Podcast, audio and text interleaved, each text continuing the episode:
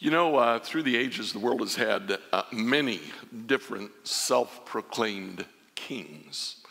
And that's something that we tend to think that happened a long, long time ago. But the reality is, we have had 10 different self proclaimed kings in the last hundred years.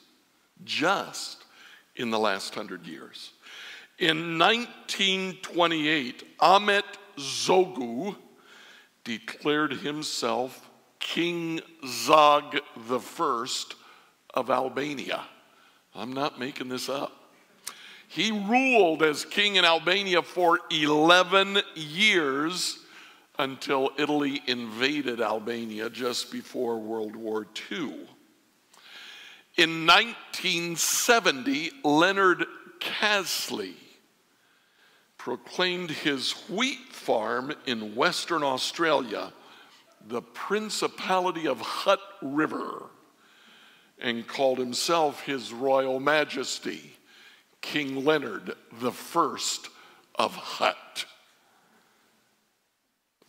Related to Jabba, I'm, I'm not totally sure, but he actually abdicated in 2017, left the principality to his son, who dissolved it just last year, 2020. Even today, we have a flag here of the Principality of Seborga. Seborga is a village in northwest Italy.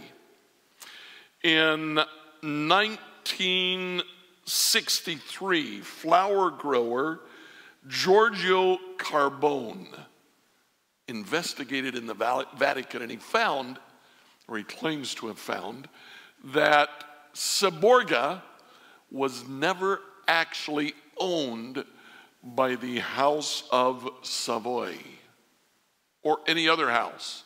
Well, the House of Savoy in 1861 joined with other houses to form the nation of Italy.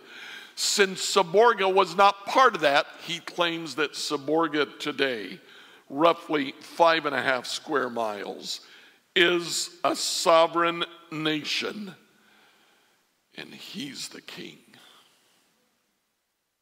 And my favorite. In 1967, Paddy Roy Bates took over a sea fort built by Great Britain in the channel between England and France during World War II, and he declared it the smallest country of the world, the Principality of Sealand. 6,000 square feet. Now, just for comparison's sake, it's a little bit smaller than the sanctuary. But he's king. Several years ago, they asked him what the population of uh, Sealand was, and he said, Well, uh, normally, uh, two. And yet, since its beginnings, Sealand has issued over 150,000 passports and certificates of citizenship. They had to cancel all those a couple of years ago because uh, people would get the citizenship and set up money laundering operations. So rather than deal with the international kerfuffle, uh, they just canceled the citizenship of everybody else. In 1978, there was even an attempted coup of Sealand, but His Royal Highness Prince Michael Bates found a revolver and drove away the usurpers. Sealand today participates in international sports. It has a Senate. It has a constitution. It has coinage. It even has stamps. In 2013, the Sealandic flag was planted on top of Mount Everest and if you go on the web today, you can, for a price, be a baron or baroness, a count or a countess, a lord or a lady, or a knight of Sealand. I'll tell you what, I almost bought a lordship for $49 from Sealand so I could show it to you this morning. But then I thought, why in the world would I want to be a lord when I can be king? And so today I formally declare to you the establishment, if I can get my crown to cooperate with me, of the Principality of Randyland. yes, I am, as of today, His Royal Majesty Randy the First. Ah. You can see it there. You may refer to me as my title, His Uncommonness.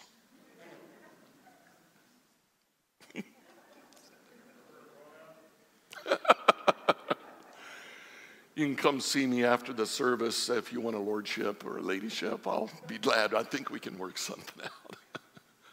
silly, isn't it? And yet, somehow, I think that's what Pilate was thinking when he stood before Jesus and said, Are you the king of the Jews? And Jesus said, Yeah, I am. I think those are some of the thoughts that were going through Pilate's head. Now, that whole story actually starts back in Mark chapter 14. In Mark 14, uh, the, the Sanhedrin, the Jewish leaders, are examining Jesus. And they bring a pile of um, false witnesses to say things about Jesus, and none of them could get their story straight. They all had a different story, except they all said that Jesus claimed to be divine and claimed to be the King of the Jews. And so in Mark chapter 14, verse 61, the chief priests ask him, Are you the Messiah, the Son of the Blessed One? And Jesus said, I am. Yeah. You got that right. And you'll see the Son of Man seated in the place of power at God's right hand and coming on the clouds of heaven. At that point, they stop and they say, We don't need any witnesses. He himself has claimed divine power. He's seated at God's right hand in heaven. He himself has said he is the king of the Jews. And they decide right there that he deserves to die. So they sentence him to death. Now, the problem is, they don't have the authority to carry out that sentence. Rome has taken over Palestine, it's taken over Israel, and they don't have the authority to execute someone. Only Rome has that authority. So they need to take him to Pilate to get Pilate to condemn him to death. But now they have a bigger problem. They cannot accuse Jesus before Pilate of claiming to be the Son of God because Caesar is doing the very same thing. They can't say Jesus is guilty of claiming to be the Son of God when Caesar, on a regular basis, announces his Godship. So they come up with a different claim. They take him before Jesus. Uh, they take him before Pilate and they say, Jesus claims to be king of the Jews. When the Roman Senate has named a king and it's not Jesus, he deserves to die. Now, there were others who claimed to be the king of the Jews. After Rome took over Palestine and Israel, Herod the Great went to Rome to present his case to the Senate, and he went away from the Senate with a formal title Herod was the first king of the Jews. Now, the Roman Senate thought, okay, we'll name him king. That'll appease the local folk, that will help them. He has no real authority, but he's got a title king of the Jews. What they didn't understand was that Herod was Samaritan, and for a Samaritan to be a king of the Jews was no appeasement at all. Instead, it was just adding fuel to the fire. Herod died, and the Senate named his son Herod Antipas king of the Jews. And he was still king of the Jews during Jesus' ministry. But when Herod died, there were two others. One of Herod's slaves, a man by the name of Simon, he lived in Perea, east of the Jordan River. As soon as Herod died, Simon claimed the title king. And he served for a little bit, and the Roman army came and they killed him. Then there was a shepherd, a Jewish shepherd named Athronges. Also in 4 BC, Josephus, a historian who wrote around that time, tells us he was a big man and he was very strong. He had four brothers. All of them were very strong. He claimed to be the king of the Jews, and he reigned for a short period of time. Then the Roman army came, and they killed him too. So you see, Pilate's just a little bit sensitive when somebody says, I am the king of the Jews. So in Mark chapter 15, hearing the accusation, Mark chapter 15, verse 2, Pilate asked Jesus, are you the king of the Jews? And Jesus answered, You've said it. Those are your words. Yeah, that's me. I'm the king of the Jews. Now, I think what was going through Pilate's mind is here's a fool with a plastic crown. Here's an idiot who either is trying to get something or maybe he's just a little bit crazy and actually thinks he's the king of the Jews. Now, the Jews who brought Jesus to Pilate also believed that Jesus thought that he was the king of the Jews. But they had a concern. They were worried because Jesus had followers. They were worried that those followers would grow. And they were worried what would happen afterward. If those followers grow, what does that mean for them as Jewish leaders? What if Jesus presents himself to the Roman government claiming to be the king of the Jews? So they decided that he should die instead. Now, the reason they believe that Jesus thought that he was king of the Jews is because this is one thing that Jesus very clearly says all through his ministry I'm king. I'm the Messiah. I am the king of the Jews. We find it very early on in the book of John. Jesus, just starting his ministry, begins to teach that he is the Messiah and in those early followers was a man named Nathanael. Nathanael came to see Jesus. Philip found Nathanael sitting under a fig tree. And Philip said, Come and meet the Messiah. Nathanael comes and Jesus says, I saw you when Philip called you under the fig tree. Nathanael answers and says, Rabbi, you are the Son of God. You are the King of Israel. And the interesting thing here is that Jesus doesn't say, Oh, no, no, no, no, no, that's not me. No, no, no, no, no, you've, you've gone overboard. He accepts that. He says, In essence, you're right. I am. He presented himself as the leader of what he called the kingdom of God. All during his ministry, he talked about the kingdom of God. In fact, in the book of Mark, when Mark presents all of Jesus' ministry, Mark chapter 1, verse 15. He summarizes it by saying, Jesus said, The time promised by God has come at last. The kingdom of God is near. Repent of your sins and believe the good news, believe the gospel. Jesus' message was the message of the kingdom. And all through the book of Mark, we catch that message. Now, the first thing Jesus teaches about the kingdom is who is the king of that kingdom. The first half of the book of Mark answers the question who is the king? We have on six or seven different occasions in the book of Mark, chapters 1 to 8, the question who is this? The disciples ask it when Jesus calms the storm. Demons that Jesus throws out, they don't have to ask it. In fact, they say, We know who you are.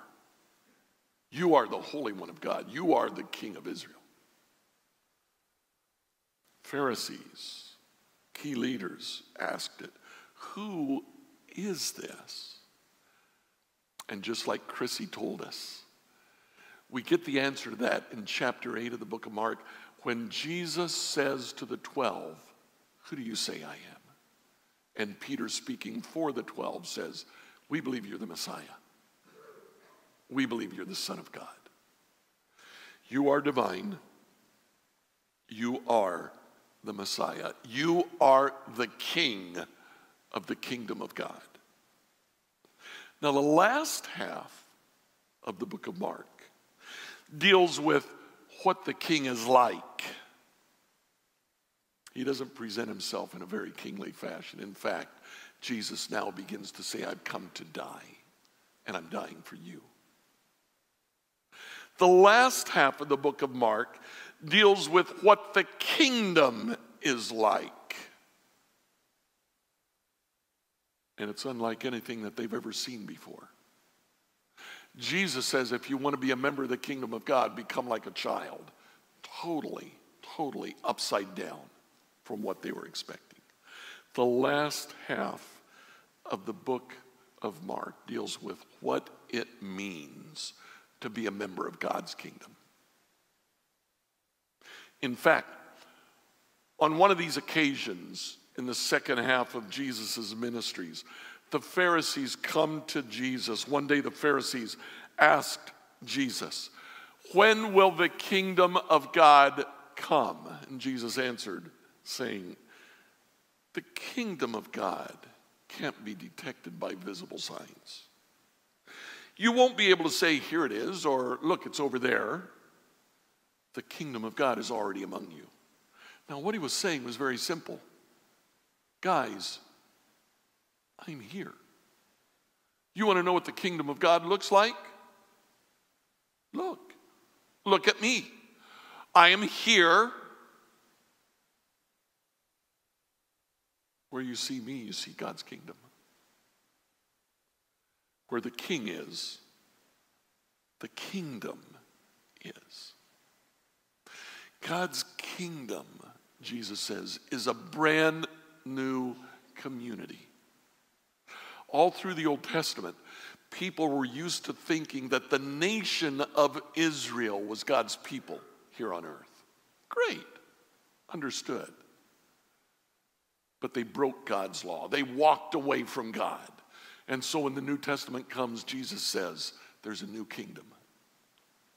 The kingdom of God is a new community, it consists of those who follow Jesus. The new followers of Jesus live like Jesus lived. They love like Jesus loved. They go like Jesus went. You see, the reason Jesus lived with us for three and a half years was, yeah, to teach us things, and it was just easier to do it being face to face. But more importantly, he wanted to show us what it meant to be a member of God's kingdom. To be a member of God's kingdom, we live like the king. We do the things that he did. We follow him. Now, not everybody understood what it was that Jesus was saying. And even if they understood what Jesus was saying, not everybody agreed with it.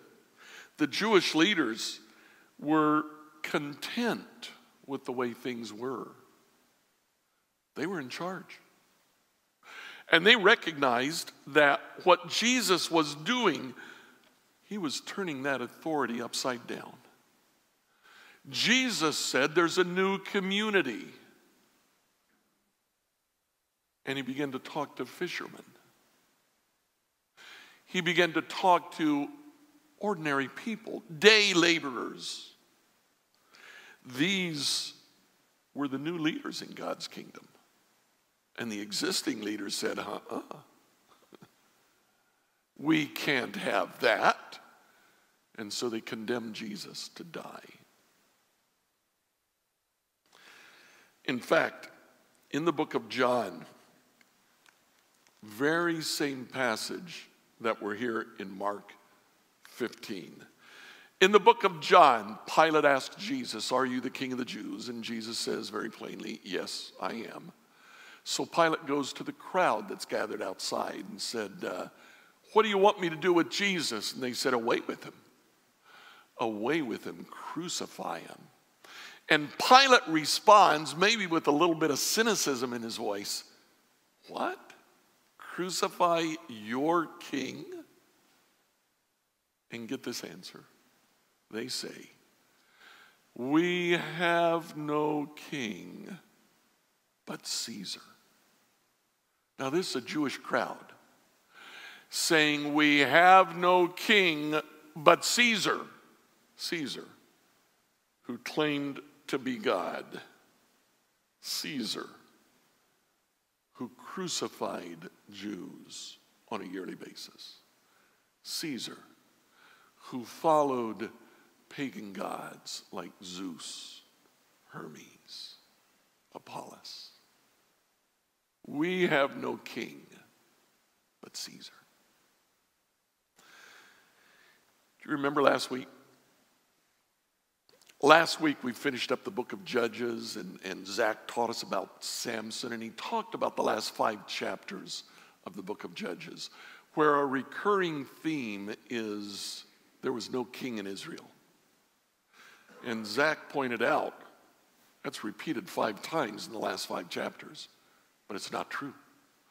There was a king in Israel. God was the king of Israel. They just didn't accept him. They just didn't want to live with that. They had a king. They just refused to recognize him as their king.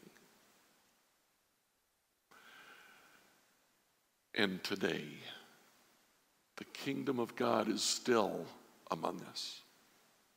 The kingdom of God is still here because Jesus is here. And today, just as he did 2,000 years ago, Jesus asks the question Do you understand that I am king? And today, just like 2,000 years ago, we have a decision. Do we believe that Jesus is a fool with a plastic crown? Or do we make Jesus the king of our life? There is no other choice. We can't accept Jesus as a good moral teacher. We can't accept Jesus as a wonderful person. We can't even accept him as a prophet and a miracle worker, but not accept him as king because he made the claim that he was king. A person who claims to be king is one of two things he's a fool, or he is what he says he is. Those are the only two choices that we have today.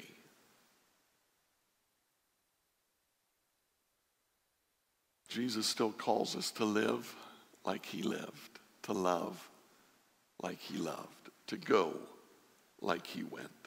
But to do that, we have to give up control of our life.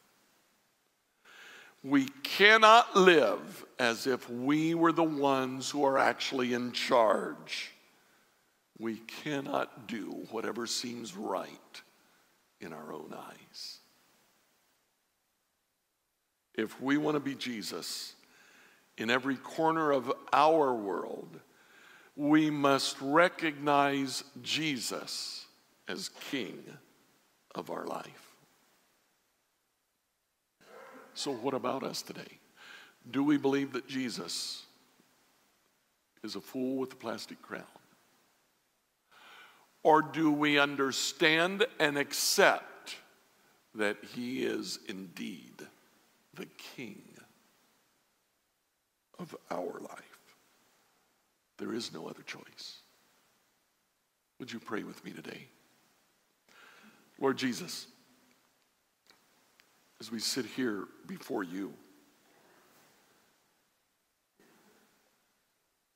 we don't hear the question, Are you the King of the Jews?